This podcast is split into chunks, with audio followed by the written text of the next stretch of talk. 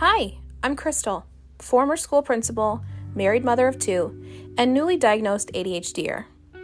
Come on my journey where I figure out how to improve my quality of life and my family's. Many of us with A D H D can recall times of being overwhelmed. The messages being sent to our brain from all five senses all day long just seem to be like many different people all wanting our individual attention at the same time.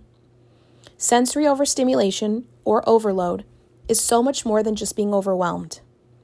Every single person on this earth knows what it feels like to be overwhelmed, unfortunately, with all the stimuli that we have around us. But when a person with A D H D experiences sensory overload, they can become so fixated on a certain sensation that they're often unable to turn their attention away from the stimuli or focus on a task.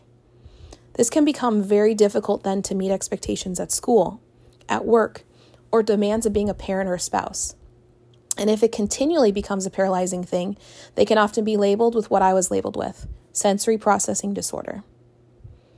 It could be something like tapping or hearing someone chew that a neurotypical person might think you're just overreacting when I respond to those things. But they are super crippling to someone like me. It also can be things like my t-shirt not lining up with my hoodie when I put it on, or a tag on the back of my pants scratching as I move. It is such an overload that we simply cannot go on until this item is addressed or eliminated altogether. People with A D H D are sometimes distracted, disorganized, and we're rushed. And we create those sometimes for ourselves. However, this can lead to sensory overload when we encounter a sensation that we don't like. One thing that I hate in the morning is getting ready to go to work in the wintertime when you have to put on all of those layers. Winter jackets are the bane of my existence. Whenever I put them on, I often feel like a two-year-old being bundled up by Granny for a snowstorm. I hate it. So I oftentimes wear layers or hoodies or fleece zip-ups. And I get comments from people like, "Where's your jacket?" But for me, I just can't do it. So what kind of things can cause overstimulation for someone who has A D H D? Textures, touch, taste, sound, smell, sight, you name the sense, it can cause that overreaction for us. The texture of certain foods, fabrics, or the things that we use on our body, such as body wash, deodorant, just body care items in general, can overwhelm people with A D H D. The way that certain clothes or shoes fit us can cause frustration and cause us to be overwhelmed. Bed sheets, the materials that are in our everyday living, car seats for kids, these can all be things that bother us.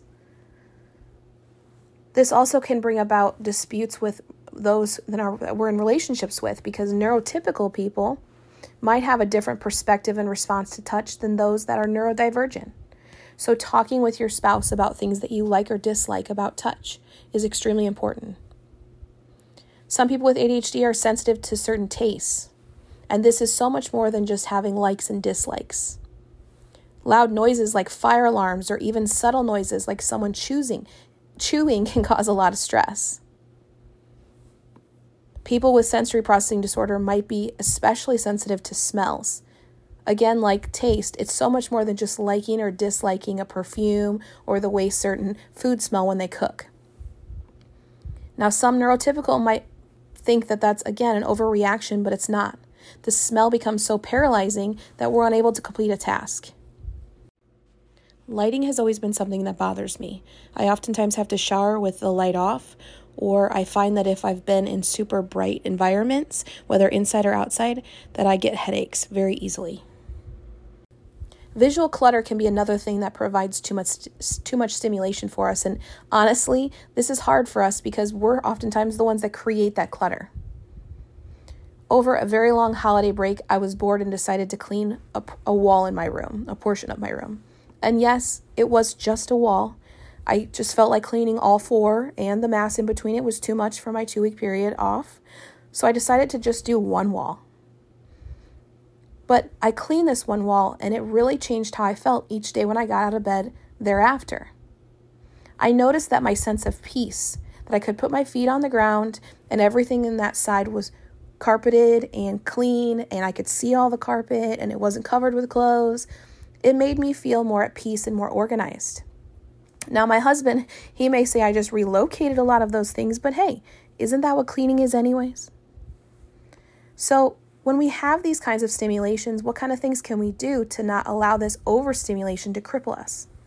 Well, here are some suggestions that I have, some that I've tried, some that I've read up on that I feel like could help you. Identifying the trigger is probably the most important thing. Keeping a diary to help identify the triggers or the things that you're experiencing each time you feel overstimulated will eventually lead to you being able to see trends. Even if you're not sure which senses are causing the overstimulation, simply writing down what's happening in that environment is extremely important for you to see that. And don't just forget about what your mind is telling you, but also your body. And I'll come back to that in a second. Learn self-soothing techniques. Doing some research on meditation, breathing techniques, and nutritional soothing techniques can lead to a more balanced you. Don't be afraid to add things like headphones or earplugs or eye masks or white noise while you do these things. This can be difficult for people with A D H D, so don't be surprised if the first time you try to do one of these things, it only lasts a minute or two.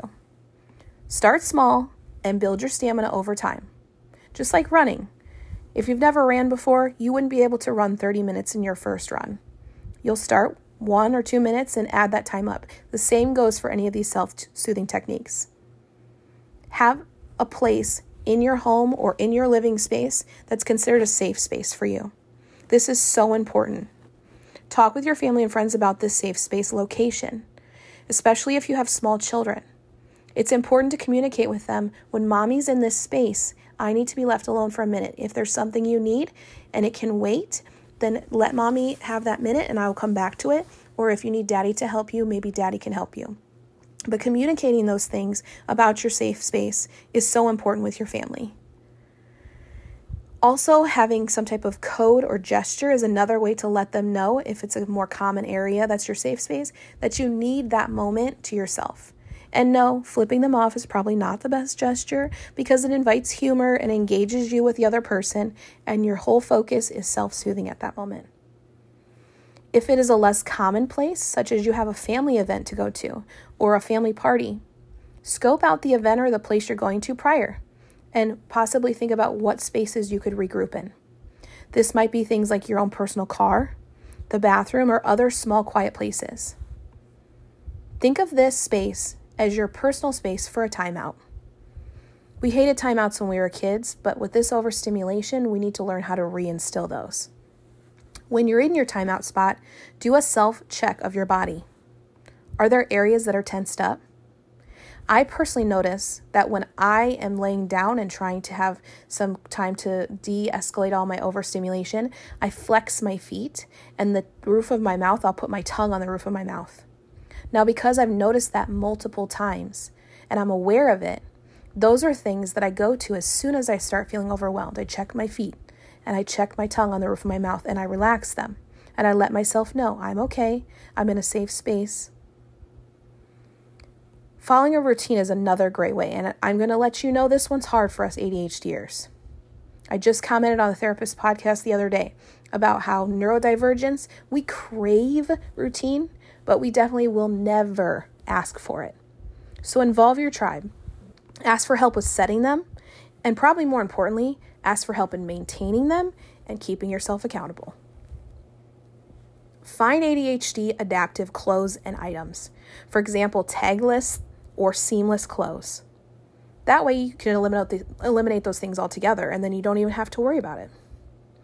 Practice hobbies that bring you peace. This is probably my favorite strategy. I love to do art. I love to draw, paint, craft, listen to new music, anything that's a creative aspect of, of expressing yourself. And anything I can do to do to allow that creative outlet to happen, these hobbies are a great escape for me when I'm feeling overwhelmed. One thing we know as ADHDers is that if we're interested in a hobby, we jump feet first in and we become true experts at it. So think about what hobbies you have and how you can improve that hobby. It'll be a great escape for you. Now, I've talked a lot about overstimulation, but there is one thing that I would like to talk about briefly, and that's understimulation and our responses to it as ADHDers.